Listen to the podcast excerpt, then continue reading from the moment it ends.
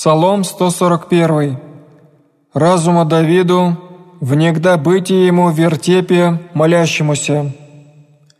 Гласа моим ко Господу возвах, гласа моим ко Господу помолихся, пролью пред Ним моление мое, печаль мою пред Ним возвещу,